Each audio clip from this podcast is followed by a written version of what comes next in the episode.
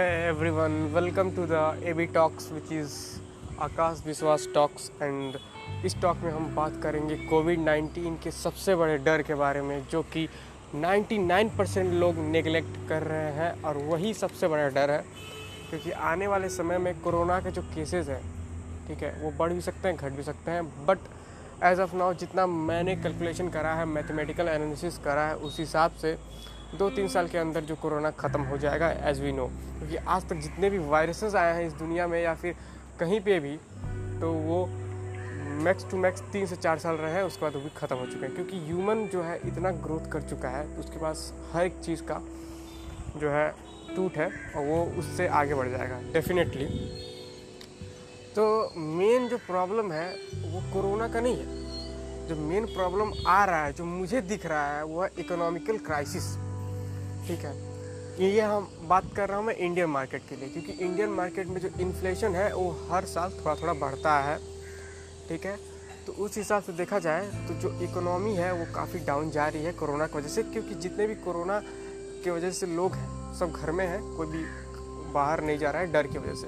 तो most important thing कि आपको अपने अंदर से डर को बाहर निकालना है बिकॉज़ कोरोना से जो डेथ रेट है ना, वो तीन परसेंट है।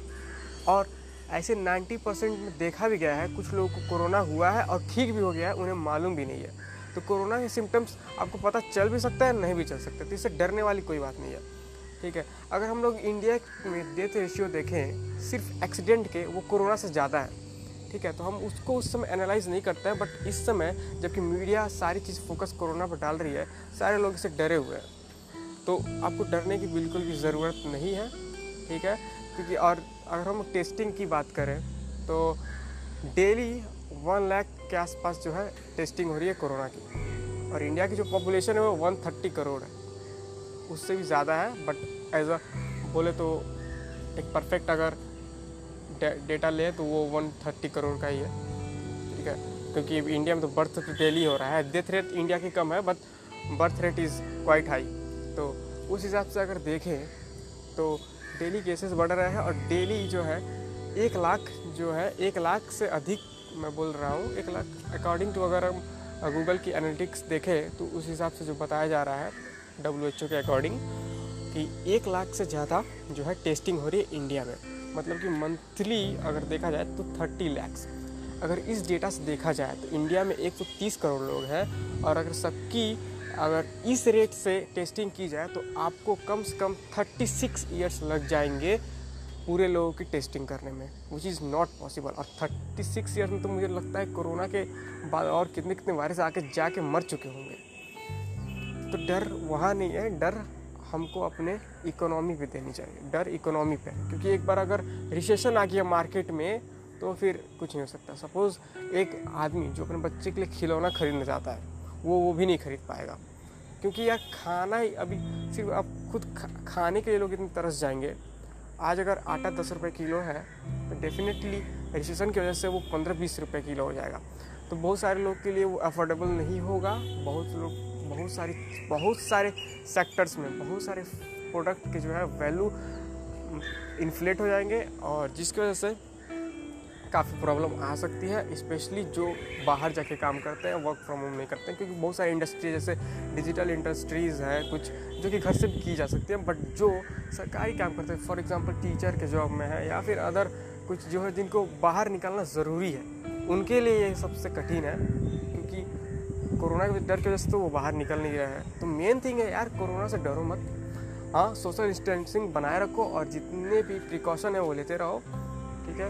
बट डर अगर देखें। और लेट्स अज्यूम मैं आपको एक डेटा बता देता हूँ, ठीक है? अगर देखा जाए, जैसे कि मैंने आपको बताया कि थर्टी सिक्स ईयर्स लग जाएँगे, अगर डेली अगर इस रेट से अगर हम लोग टेस्टिंग करते रहें। लेट्स अज्यूम हम इस टेस्टिंग को डबल कर देते हैं, ठीक है? जहाँ तीस था, वहाँ साठ लाख कर देते हैं पर मंथ ठीक है? तो भी अट्ठारह साल लग जाएँगे which is also not possible तो मेन थिंग यही है कि डरो मत प्लीज़ क्योंकि कोरोना के जो डेथ रेशियो है बहुत कम है। और अगर हम लोग डे मतलब कोरोना से पहले भी अगर डेटा को देखें तो कोरोना से जितने लोग मर रहे हैं, उससे ज़्यादा लोग इंडिया में एक्सीडेंट से मरते हैं। ठीक है? तो डरने की कोई बात नहीं है। प्लीज़ काम हो जाइए और प्रिकॉशंस लेते रहिए सोशल डिस्टेंसिंग बनाते रहिए और वर्क करिए। दैट्स द ओनली सोल्यूशन क्योंकि अगर एक बार हम लोग देख सकते हैं, दो हज़ार अठारह में रिसेशन आया था और वहाँ से लेकर अभी तक डिजि सॉरी जीडीपी बनाने में काफ़ी टाइम लग चुका है। तो अगर इस बार फिर से अगर रिसेशन चला गया तो इंडिया को कम से कम पाँच से दस साल तो एटलीस्ट लगेंगे फिर से वो रिकवर करने में। और जितने भी लोग जो मिडिल क्लास फैमिली से बैकग्राउंड बिलोंग करते हैं, वो पुअर क्लास में कन्वर्ट हो जाएँगे और पुअर की तो बात ही नहीं करेंगे, क्योंकि वो ऑलरेडी इससे ग्रस्त है। तो बस मैं यही बोलना चाह रहा था। होप आपको ये पॉडकास्ट पसंद आई होगी। जस्ट शेयर कर सकते हो अपने फ्रेंड के साथ। थैंक यू सो मच इसको सुनने के लिए पूरा। दिस इज़ माई फ़र्स्ट पहला मेरा पॉडकास्ट है जो कि मैं शुरू किया हूँ।